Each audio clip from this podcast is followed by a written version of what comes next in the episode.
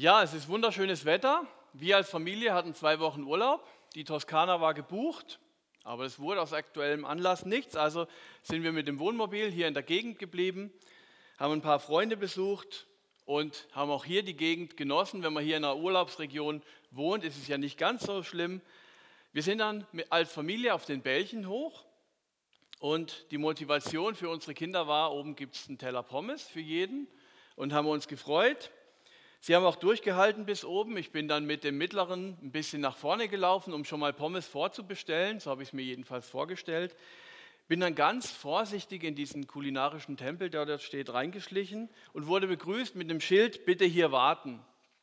Ich habe gewartet, aber es kam niemand. Stand dabei, sie werden von der Bedienung hineingeführt. Es kam niemand. Die Schlange hinter mir wurde immer länger und irgendwann dachte ich, da kriegt man so ein Gefühl und denkt, jetzt warten die anderen auch, jetzt gehe ich doch mal einen Schritt rein. Und dann hat mich die Bedienung entdeckt und hat mich gleich rausgeschickt, halt draußen warten. Da kam ich ja gerade her. Also ich bin erschrocken, zwei Schritte zurück und habe die Gruppe, die hinter mir steht, es war eine Hochrisikogruppe, nach hinten geschoben und die hat sich auf die nächste Gruppe draufgeschoben. Also so hatten ungefähr acht bis zehn Leute engen Kontakt miteinander. Hände desinfizieren, befiehlt die Herrscherin in barschem Ton. Ich sage, das habe ich schon. Das zählt nicht, ich muss es sehen. Also musste ich nochmal meine Hände desinfizieren, damit sie es auch gesehen hat. Mein Sohn ebenso, er hat schwungvoll mit seiner Hand unten drauf gehauen und dann ist das ganze Ding auseinandergefallen. Es war die Wand desinfiziert, die Einzelteile lagen überall rum. Aber die Bedienung war freundlich und hat alles wieder aufgefüllt und macht dann weiter mit ihrem Programm und fragt zwei Personen. Ich sage, nee, wir sind fünf, drei stehen noch draußen. Falsche Antwort.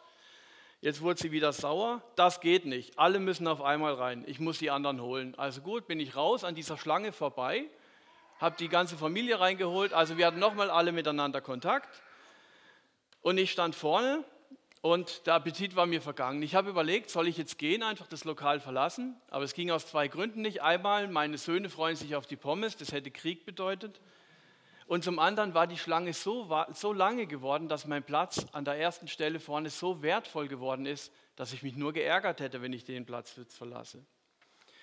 Also habe ich die Familie reingeholt und wir mussten drinnen Platz nehmen. Draußen ging es nicht, weil die fünf, sechs Plätze, die es da gab, waren schon belegt. Ähm, und das ist auch irgendwie kurios. Normalerweise stehen da 20 oder 30 Bierbänke draußen an der frischen Luft, aber Corona-bedingt war das nicht möglich, weil dieser Tischservice sonst nicht möglich gewesen wäre. Also ähm, die Folge, die meisten sitzen bei schönem Wetter dort, wo man sich am schnellsten ansteckt, nämlich drinnen. Wir sind dann an Tisch 1 gesessen, mussten für zwei Meter eine Mundschutzmaske aufziehen und haben gewartet und haben das Treiben beobachtet, die ganze Schlange die Leute, die da stehen mit einem Meter 50 Abstand, dann reinkommen, dann merken, dass sie nicht draußen sitzen dürfen und dann wieder gehen. Also hätten wir uns bei irgendjemand von den Leuten angesteckt, die sind auf keiner Liste drauf, weil nur die auf der Liste stehen, die drinnen im Abstand sitzen. Also es ist sehr spannend. Alle waren unsicher und die Stimmung war natürlich auch nicht die beste. Ich habe mich dann gefragt, werde ich wieder mal auf den Bällchen gehen? Ja, auf jeden Fall, aber ohne Beschränkung, ohne Mundschutz ohne Abstandsregeln, ohne Daten abzugeben und ohne zu bezahlen. Auf der Picknickdecke, mit einem eigenen Essen, nur mit meiner Familie, mit engem Kontakt, mit einem tollen Panorama, Panoramablick und mitten in der Natur. Und mitten in der Natur waren auch die Leute unterwegs, die mit Mose aus Ägypten abgehauen sind. Sie waren jahrelang gequält von vielen seltsamen Regeln, die sich ständig verschärft haben. Und jetzt waren sie endlich in der Freiheit, in der Natur. Ein Riesenvolk mit Zelten und Tieren unterwegs. Gott hat sie täglich versorgt, aber trotzdem war es mit der Zeit doch nicht ganz das, was sie sich erhofft hatten. Der Plan war, dass sie relativ schnell in ein neues, fruchtbares und vor allem eigenes Land kommen. Aber jetzt waren sie doch schon einige Zeit unterwegs, ungefähr zwei Jahre, und das neue Leben war nicht sichtbar geworden kein Land in Sicht, trotz einer tollen Verheißung. Und das ist irgendwie typisch Mensch. Da habe ich Gott vielleicht schon tatsächlich gespürt, vielleicht sogar ein echtes Wunder erlebt, aber kurz darauf werde ich wieder unzufrieden und frage mich, wo ist es denn Gott? Wo ist dieses neue Leben, das du versprochen hast? Dieses Leben voller Hoffnung, voller Sinn. Ich erlebe hier gerade trockene Wüste in meinem Leben. Wo ist denn bitte schön das sinnvolle und hoffnungsvolle Leben, das mir versprochen wurde? Und in diese Situation rein wird Gott aktiv und sagt, okay, jetzt geht's los. Mose, der Anführer des Volkes, soll zwölf Kundschafter auswählen. Sie sollen das Land erkunden und Gott, das Gott seinem Volk Israel geben will. Gott hat eine tolle Zukunft für sie geplant. Aus jedem Stamm wird ein Mann ausgewählt und Mose gibt ihnen die Anweisung, schaut euch das Land ganz genau an. Schaut euch die Menschen an. Sind die stark oder sind sie schwach? Sind es viele oder sind es wenige? Leben sie gesichert oder leben sie ungesichert?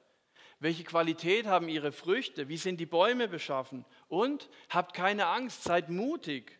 Und wichtig, bringt uns Proben mit, damit wir sehen können, was es dort gibt. Die zwölf sagen, okay, das machen wir, ziehen los nach Kanaan und sie pflücken dort frische Feigen, Granatäpfel, eine Weinrebe, die so groß ist, dass sie zwei Männer an einer Stange tragen müssen. Nach 40 Tagen waren sie wieder zurück und berichten Mose und dem Volk mit leuchtenden Augen, es ist ein sehr reiches Land. Wir haben Muster mitgebracht und sie kommen in Schwärmen. Es ist unglaublich, wie fruchtbar und reich das Land ist. Doch dann wurde ihr Blick ängstlich und sie sagten, aber es sind auch sehr mächtige Einwohner dort. Sie sind sehr groß, sie haben gewaltige Festungen und es wird unmöglich sein, diese einzunehmen. Aber der Kundschafter Kaleb, der auch dabei war, der ermutigte die Leute, der sagt, lass uns doch das Land einnehmen, wir werden das schaffen. Gott ist auf unserer Seite. Das ist so ein Spruch, den meine Kinder auch immer hören. Die hören gerade so eine Kassette über David und Goliath. Und wenn die drei miteinander kämpfen, dann rufen sie auch, Gott ist auf meiner Seite. Und jeder denkt dann wirklich, er wäre der Stärkere. Die anderen Kundschafter streuten aber böse Gerüchte über das Land und sagten, das Land frisst seine Bewohnung, Bewohner. Riesige Menschen leben dort, sogar echte Riesen. Wir haben uns gefühlt wie Heuschrecken, ganz klein. Und jetzt lese ich aus 4. Mose 14, Vers 2 bis 10. Alle schimpften auf Mose und Aaron, also Aaron war der Co-Leiter von Mose. Wären wir doch in Ägypten oder hier in der Wüste gestorben, riefen sie. Warum bringt uns der Herr in ein solches Land, damit man uns tötet und unsere Frauen und Kinder als Gefangene verschleppt? Lieber kehren wir nach Ägypten zurück. Dann legten sie sich einen Plan zurecht. Lasst uns einen neuen Anführer wählen und zurück nach Ägypten gehen. Da warfen sich Mose und Aaron vor den Augen des versammelten Volkes zu Boden. Josua, der Sohn von Nun, und Kaleb, der Sohn von Jefune, zerrissen entsetzt ihre Gewänder und riefen den Israeliten zu, das Land, das wir erkundet haben, ist wirklich sehr gut. Dort gibt es alles im Überfluss. Wenn Gott Gefallen an uns hat, wird er uns dorthin bringen und uns das Land schenken. Fallt nur nicht vor dem Herrn und fürchtet euch vor dem Volk dieses Landes nicht, denn wir wollen sie fressen wie Brot. Es ist ihr Schutz von ihnen gewichen. Der Herr aber ist mit uns. Fürchtet euch nicht vor ihnen. Aber die Israeliten schrien, steinigt sie. Sie haben dann wirklich nicht versucht, das Land einzunehmen und haben demnach ihr versprochenes auch Land, Land auch nicht bekommen. Und wir denken ja manchmal, Gott gibt uns so viele Zusagen, aber die Zusagen sind oft an eine Bedingung geknüpft, nicht immer. Aber hier war es so, da mussten sie wirklich etwas tun, damit sich ihre Zusage auch erfüllt. Und Gott war traurig, weil sie ihm nicht vertraut haben. Und ist uns das bewusst, dass Gott nicht nur deswegen traurig ist, wenn wir mal was tun, was ihm vielleicht nicht gefällt, sondern Gott ist auch traurig, wenn wir ihm nicht vertrauen. Es ist Gott so wichtig, dass er den Israeliten einen Denkzettel verpasst, ein Denkmal, und sie 40 Jahre später erst dieses Land sehen, ihre Verheißung. Und alle, die 20 Jahre alt oder älter waren, die haben das neue Land nicht mehr erlebt. Darf ich mal fragen, wer ist unter 20? Einer? Zwei? Okay. Ihr hättet das neue Land erlebt, alle anderen nicht mehr. Es sollte eine neue, junge Generation heranwachsen, die Gott ganz und gar vertraut. Gott hat hier die Spreu vom Weizen getrennt und gesagt, ich fange mit den Jungen nochmal ganz neu an. Manchmal räumt Gott auf, um neu anzufangen. Und das passiert heute in Gemeinden, in Jugendkreisen oder Missionswerken. Sie gehen ein, sie werden kleiner, weil viele Menschen nicht mehr Gott vertrauen. Am Anfang stand ein großes Vertrauen auf Gott, blühende Zeiten trotz großen Herausforderungen. Und dann hat man sich mehr und mehr auf seine eigenen Erfahrungen, sein eigenes Wissen, seine eigenen Möglichkeiten verlassen. Und langsam verschwindet das Vertrauen in Jesus, der geistliche Tod schleicht sich ein. Und dann wundert sich eine erfahrene Gruppe, die schon viel Gutes erlebt hat, warum plötzlich aus dem Nichts eine neue Gemeinde entsteht, wo Muslime zum Glauben kommen, Prostituierte geheilt werden. Wenn wir den Auftrag von Gott, den uns Gott gibt, nicht mutig anpacken, werden wir die Kraft Gottes nicht erleben, weil wir die Kraft Gottes brauchen, um göttliche Dinge zu tun. Gottes Kraft nimmt in dem Maße zu, wie ich glaube. Deshalb bin ich auch überzeugt, dass Gott uns alles geben wird, was wir brauchen, uns als Gemeinde, um ein neues Gemeindezentrum zu bauen. Gott hält aber trotzdem sein Versprechen ein bei den Israeliten. Das Volk Israel als Volk, sie werden dieses neue Land Kanaan erreichen. Aber der Teil des Volkes, der das nicht geglaubt hat, der wird es nicht erreichen. Also alle, die über 20 sind. Die zehn Kundschafter sind dann übrigens sofort gestorben an der Plage und Josua und Kaleb wurden verschont. Alle Erwachsenen starben, als sie alt wurden in der Wüste, wurden dort auch begraben, genauso wie es in Vers 2 hier steht. Wären wir doch in Ägypten oder hier in der Wüste gestorben. Das war ihr Wunsch und Gott hat ihnen diesen Wunsch erfüllt, hat gesagt, okay, ihr werdet in der Wüste sterben. Mein Wunsch bestimmt auch meine Realität. Man konnte sie nicht mal in Ehren halten und an einer Grabstätte besuchen. Irgendwo in der Wüste waren sie verschachert und keiner konnte ihnen mehr die letzte Ehre erweisen, weil sie Gott seine Ehre auch nicht gaben. Das Ganze ist kein Spaß für Gott, sondern es trifft das Herz Gottes.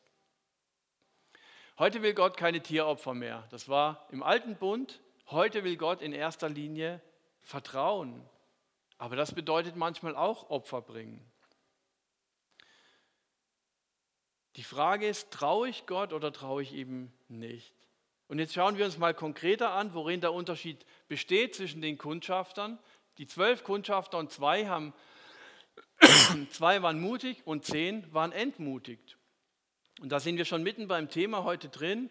Woher bekommen Helden ihren Mut?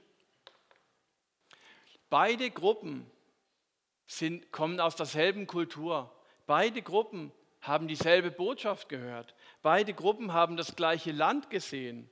Also beide haben das gleiche erlebt. Beide haben Gottes Wunder Gottes erlebt. Beide sind aus dem Volk Gottes. Es sind keine Ungläubigen. Jetzt fehlt mir eine Seite.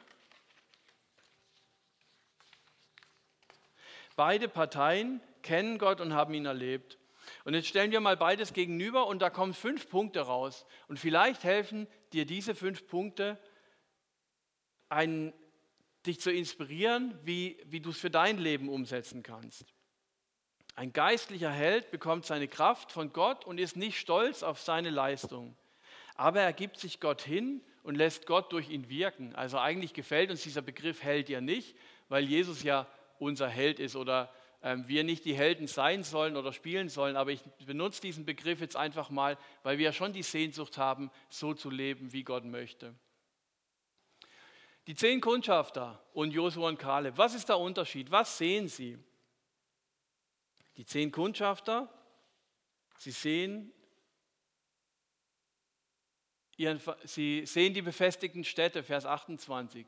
Sie sehen ein Land, das seine Bewohner frisst. Sie haben Angst vor denen. Sie sagen, sie werden gefressen. Sie sehen die sichtbare Realität. Sie sehen die Situation, wie sie nach Faktenlage auch sichtbar ist. Sie verlassen sich auf ihren Verstand, auf das, was sie sehen und begreifen können. Und Gott hat uns ja einen Verstand gegeben, einen Kopf, mit dem wir analysieren und reflektieren können. Aber der Verstand ist begrenzt. Seit es die Menschheit gibt, denken wir ja immer wieder, oder denkt die Menschheit, jetzt sind wir so weit wie jetzt, so weit war die Wissenschaft noch nie und fünf Jahre gibt es wieder was Neues und man staunt wieder drüber. Und die Empfehlung aus der Bibel, den Verstand zu nutzen, steht in Sprüche 3, Vers 5 und 6. Dort steht, verlass dich nicht auf deinen eigenen Verstand, sondern vertraue voll und ganz dem Herrn. Denke bei jedem Schritt an ihn, er zeigt dir den richtigen Weg und krönt dein Handeln mit Erfolg. Also wir dürfen unseren Verstand nutzen und einsetzen, aber vertrauen sollen wir uns auf Jesus, auf Gott ganz allein. Das heißt, wenn ich bei jedem entscheidenden Schritt in meinem Leben an Gott denke, zeigt er mir den Weg Schritt für Schritt. Und da kann es auch mal eine Zeit geben, wo es ein Vakuum gibt, wo ich Gott nicht erlebe, wo ich nicht weiß, wie es weitergeht. Ich habe das erlebt. Wir haben kurz vor unserem ähm, Urlaub habe ich die Kündigung bekommen von meinem zweiten Arbeitgeber und ich wusste nicht, wie geht es weiter. Und ich war unsicher, weil noch andere Dinge in meinem Leben sich gerade verändern. Und es ist dann schlimm, diese Zeit, wo man nicht weiß, was kommt als nächstes, wie wird es passieren.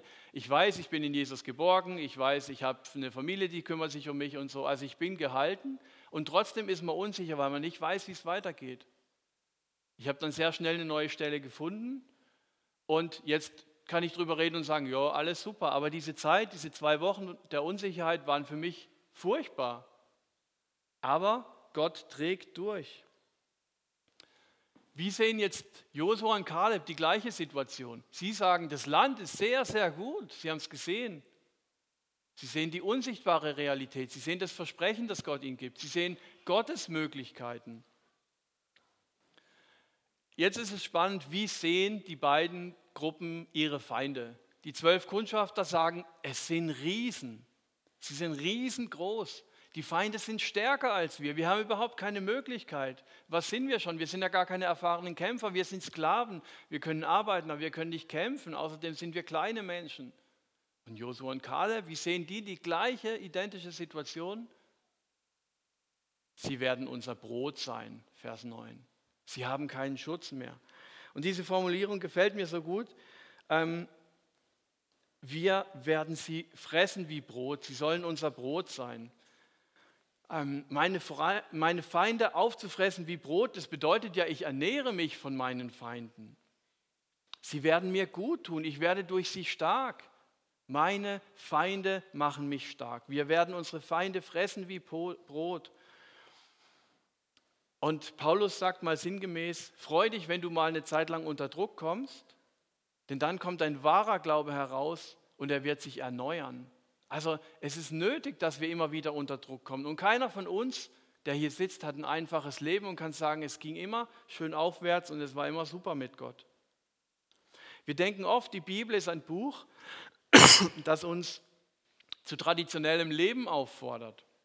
Aber das stimmt nicht. Die Bibel fordert uns dazu auf, uns ständig zu verändern, sozusagen neues Land immer wieder einzunehmen, uns zu erneuern. Reif werde ich im Glauben, wenn ich in schwierigen Zeiten auf Gott vertraue. Wenn Gott mit mir ist, kann ich meine Feinde auffressen wie Brot. Wie sehen Sie sich selbst, die zehn Kundschafter? Als Heuschrecken. Wir sind klein, wir können nichts bewegen. Wie sehen Josua und Kaleb sich? Sind es einfach dominante, selbstbewusste Leute, die sagen, ja, mir kann nichts entstehen? Sind die einfach von ihrer Persönlichkeit gefestigter oder übermütig? Nein, sie berufen sich auf Gott. Gott hat Gefallen an uns. Der Herr ist mit uns. Nicht sie sind die Starken, sondern Gott ist der Starke und er ist mit ihnen. Wie ist das Gottesbild von den zwei Parteien? Die zehn Kundschafter, die sagen im Vers 3, Gott gefällt es, wenn wir getötet werden und unsere Frauen und Kinder verschleppt werden. Also sie haben ein sehr schlechtes, negatives Bild von Gott was unrealistisch ist auch noch dazu. Und Josua und Kaleb sagen, Gott ist mit uns. Wir werden auf jeden Fall gewinnen, Vers 30. Welches Ziel verfolgen beide Gruppen? Die zehn Kundschafter, sie möchten ein ruhiges Leben ohne Herausforderungen, ein Leben in Sicherheit, wo alles klar geregelt ist. Und wenn es eine Herausforderung gibt, dann muss das alles klar gesichert sein. Und Josua und Kaleb, Ihr Ziel ist, Gott völlig nachzufolgen. Das bedeutet auch unabhängig zu sein. Sie sind nicht Mainstream oder anders formuliert, sie sitzen zwischen den Stühlen. Und hier sitzen sie sogar zwischen den Stühlen, zwischen den Gottesgläubigen und den Nichtgläubigen, also dem Land, dem sie einnehmen wollen. Manchmal ist es hier so, wir denken, wenn wir Gottes Willen tun, dann sind alle Christen auf unserer Seite, aber das ist gar nicht so. Manchmal hat man die Christen auch noch gegen sich und die Nichtchristen dann auch noch. Kaleb hat ja nicht gegen Ungläubige gekämpft in diesem Fall. Dazu kam es ja gar nicht, sondern er hat sich gegen die gewandt, die Gott kannten. Wir gründen ja gerade einen Kindergarten und wir wollen, dass ganze Generationen von Kindern Jesus kennenlernen, aber wir haben auch Kritiker, also Christen, ja, die sagen, damit übernehmt ihr euch. Heute findet man kaum mehr Erzieherinnen und gute schon gar nicht. Wie wollt ihr das finanzieren? Was ist, wenn die Regierung ähm, euch mal verbietet, christliche Inhalte zu vermitteln? Und das sind alles realistische Einwände, aber eben nicht mit Gottes Möglichkeiten gerechnet. Vor drei Jahren haben wir damit gerechnet, dass wir irgendwo in einem Container in Stein vielleicht einen Kindergarten eröffnen können mit zwei Gruppen, irgendwo gemietet oder müssen noch ein Gebäude umbauen, ein Industriegebäude oder so irgendwas. Und dann haben wir einfach, sind wir Schritte gegangen, mutig im Glauben, in dem Glauben, dass Gott es tun kann, nicht in dem Wissen, dass Gott es tut. Das ist ein Unterschied. Und Gott hat uns überrascht. Heute bauen wir jetzt ein eigenes Gebäude und wir werden vier statt zwei Gruppen eröffnen. So gut ist Gott. Gott belohnt dieses Vertrauen, diese mutigen Schritte.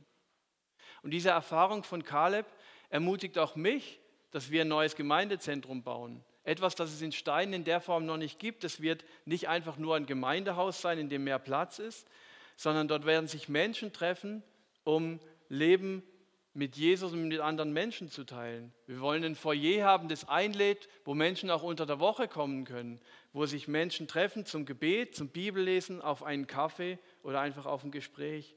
Und wir merken, dass sich die Gesellschaft verändert und es jetzt ganz neue Formen braucht, um weiterzuwachsen. Und der Schlüssel sind nach wie vor persönliche Beziehungen, die auch dann immer wieder in dem neuen Zentrum zusammenlaufen sollen. Aber die Masse der Menschen erreicht man heute nicht mehr durch eine einzige große Veranstaltung, sondern mit vielen verschiedenen Zielgruppen, die sich dann in diesem Haus treffen, aber dann doch zusammenfinden. Ja, Gott will ja, dass, wir eine, dass die Gemeinde sich zusammen versammelt und trifft, aber wer am Anfang des Glaubens ist oder sucht, für den sind diese unterschiedlichen Zielgruppen ganz wichtig. Wir können Konzerte veranstalten, eigene Freizeiten im Haus anbieten. Es gibt immer weniger Freizeithäuser und vieles mehr. Und allein durch die moderne Gestaltung werden Menschen neugierig, die Jesus noch gar nicht kennen. In den ersten Jahrhunderten waren Versammlungsräume der Christen so gestaltet, dass der Altar, die Anbetung ganz vorne im Vordergrund stand. Und später bei der Reformation, Martin Luther, und anschließend waren die Kirchen wie ein Lehrsaal eingerichtet, also wie in der Schule, ähm, mit Bänken, die in einer Reihe sind. Und zukünftig gehen Gemeindeforscher davon aus, dass Gemeindehäuser wie ein Wohnzimmer eingerichtet sein werden, in dem es verschiedene Ecken und Nutzungsmöglichkeiten ist, wo es gemütlich ist, wo man sich ungezwungen trifft. Und ich fand es so spannend, Timon, Martin und ich, wir gehen ab und zu in andere AB-Gemeinden und dann waren wir in Emding und waren dort zu einer Besprechung in einem Raum. Es war ein altes Sofa in der Ecke, da saßen wir. Es war ein Tisch und Stühle zum Bibellesen und Singen. Es stand eine Gitarre da. In einer Ecke war ein Spieleturm, also mit so Spielsachen in, im Schrank drin. Und ein Kopierer stand noch da. Und das hat irgendwie alles nicht zusammengepasst. Und ich habe gefragt, was ist das für, dein, für ein Raum? Ist es dein Prediger, also vom Pastor? Sagt er, nee, das ist so unser Raum, den wir am meisten nutzen. Und ich dachte, spannend, die leben das schon, also ohne dass es ein Konzept ist. Also diese Wohnzimmeratmosphäre, wo alles zusammenkommt in einem Raum. Gemeindeformen verändern sich und es braucht Mut, diesen Weg zu gehen, genau wie Kaleb. Meine Wahrnehmung bestimmt meine Realität. Sehe ich meine Möglichkeiten oder sehe ich Gottes Möglichkeiten? Wir waren über Pfingsten eben mit diesem Wohnmobil unterwegs, haben verschiedene Freunde besucht und dann waren wir bei einer älteren Dame, 80 Jahre alt, die wohnt in einem kleinen alten Häuschen irgendwo im Schwäbischen. Und was hat die gebaut mit ihren 80 Jahren jetzt, dieses Jahr 2020? Ein neues Haus in ihren Garten, ein Haus, vielleicht ähm, 30 Leute passen daraus, ein Gebetshaus, eine Toilette noch dabei. Da treffen sich 15 bis 20 Leute einmal die Woche zum Beten und Bibellesen. Die hat keine Spenden gesammelt, keinen Verein aufgemacht, die hat es einfach in ihren Garten gesetzt, nagelneu, mit 80 Jahren. Wo andere mit 40 schon sagen, mein Leben ist vorbei, es kommt jetzt nichts mehr. Woher bekommt so eine 80-jährige Dame diese Kraft? Warum ist der Geist von manchen 80-jährigen jünger wie von manchen, die 20 oder 30 sind. Das Leben mit Jesus gibt uns Hoffnung, die uns antreibt. Wir werden als Menschheit noch einige Krisen erleben. Corona wird nicht das letzte sein. Das ist uns in der Bibel vorausgesagt. Darauf können wir uns auch schon mal einstellen. Aber wir müssen auch keine Angst davor haben, denn wir wissen, wo es hingeht und vor allem wissen wir auch, mit wem wir gehen. Und wir können uns auf Jesus verlassen. Und jetzt ist es unser Auftrag, das auch anderen Menschen mitzuteilen. Es waren Menschen, die an die Kraft von Jesus glaubten und diese Kraft angezapft haben, die in großen Katastrophen dieser Erde Neues gewagt haben. Worin liegt der Unterschied? Was ist schuld daran, dass die zwei Parteien so unterschiedlich denken? Die haben unterschiedlich gehandelt, aber das muss ja irgendwo herkommen. Und der Grund dafür wird uns verraten in 4. Mose 14, Vers 24. Nur mein Knecht Kaleb, weil ein anderer Geist in ihm ist und er mir treu nachgefolgt ist, den will ich in das Land bringen, in das er gekommen ist, und seine Nachkommen sollen es einnehmen. Ein anderer Geist ist in ihm. Gott wünscht sich von uns, dass wir unseren Geist erneuern, unseren Denken sich verändert, dass ein anderer Geist in dir wohnt. Nicht der Geist der Angst, der Geist der Unsicherheit, sondern der Heilige Geist. Und weil dieser Geist nicht in ihnen war, in den zehn anderen Kundschaftern, mussten sie diesen Umweg machen, um ans Ziel zu kommen. Statt einen Kampf zu führen und gleich in das richtige Land zu kommen, haben sie einen großen Umweg gemacht. Gott verheißt uns ein hoffnungsvolles Leben. Nicht ein Leben ohne Probleme, aber eine Hoffnung, die dieses kaputte Leben überlebt. Einen Frieden, der in Jesus Christus verankert ist. Und Gott fragt, wieso vertraust du mir nicht? Es wäre so einfach gewesen. Lass mich doch für dich kämpfen, für dein Problem, für dein Projekt, für deine aktuelle Herausforderung. In welchem Kampf stehst du gerade? Mit was kämpfst du gerade in deinem Leben? Was ist dein feindliches Land, das du erobern sollst? Was ist dein verheißenes Land, das Gott dir geben will? Was spricht Gott zu dir in diesem Kampf? Die Botschafter, die haben die Riesen mit ihrer eigenen Körpergröße verglichen und haben gesagt, die sind viel größer, das schaffen wir nicht. Josua und Kaleb haben die Riesen nicht mit sich verglichen, sondern mit der Größe Gottes und mit Gottes Kraft verglichen. Ich darf Gottes Zusagen glauben und sie annehmen. Aber selbst wenn ich das nicht kann, gilt für mich die Aufforderung aus Markus 9, Vers 24. Dort steht, ich glaube, hilf meinem Unglauben. Also ich muss nicht alles sofort glauben. Ich darf zu Jesus kommen und sagen, Jesus, es steht da, aber ich glaube es nicht, mir fällt es schwer oder ich glaube es nicht mehr. Aber hilf doch meinem Unglauben, wirk du das doch. Aus Gottes Kraft zu leben heißt auch, zuzugeben, dass ich es nicht kann. Menschen, die aus Jesus leben, sind mutige Menschen. Und mutige Menschen werden nicht alt, also körperlich schon, aber die Seele bleibt jung. Mit 80 Jahren nochmal ein neues Gebetshaus bauen, in dem Jesus verehrt wird, das ist Anbetung. Helden holen ihre Kraft, ihr Durchhaltevermögen von Gott. Sie scheitern oft, wie es Nadine vorhin gesagt hat, Helden sind nicht perfekte Leute, aber sie holen immer wieder ihre Kraft von Jesus. Und niemand anderes kann ihnen diese Kraft geben. Und ich schließe ab mit dem Bibelvers aus Matthäus 8, Vers 13. Da sagt Jesus selber, was du geglaubt hast, soll geschehen.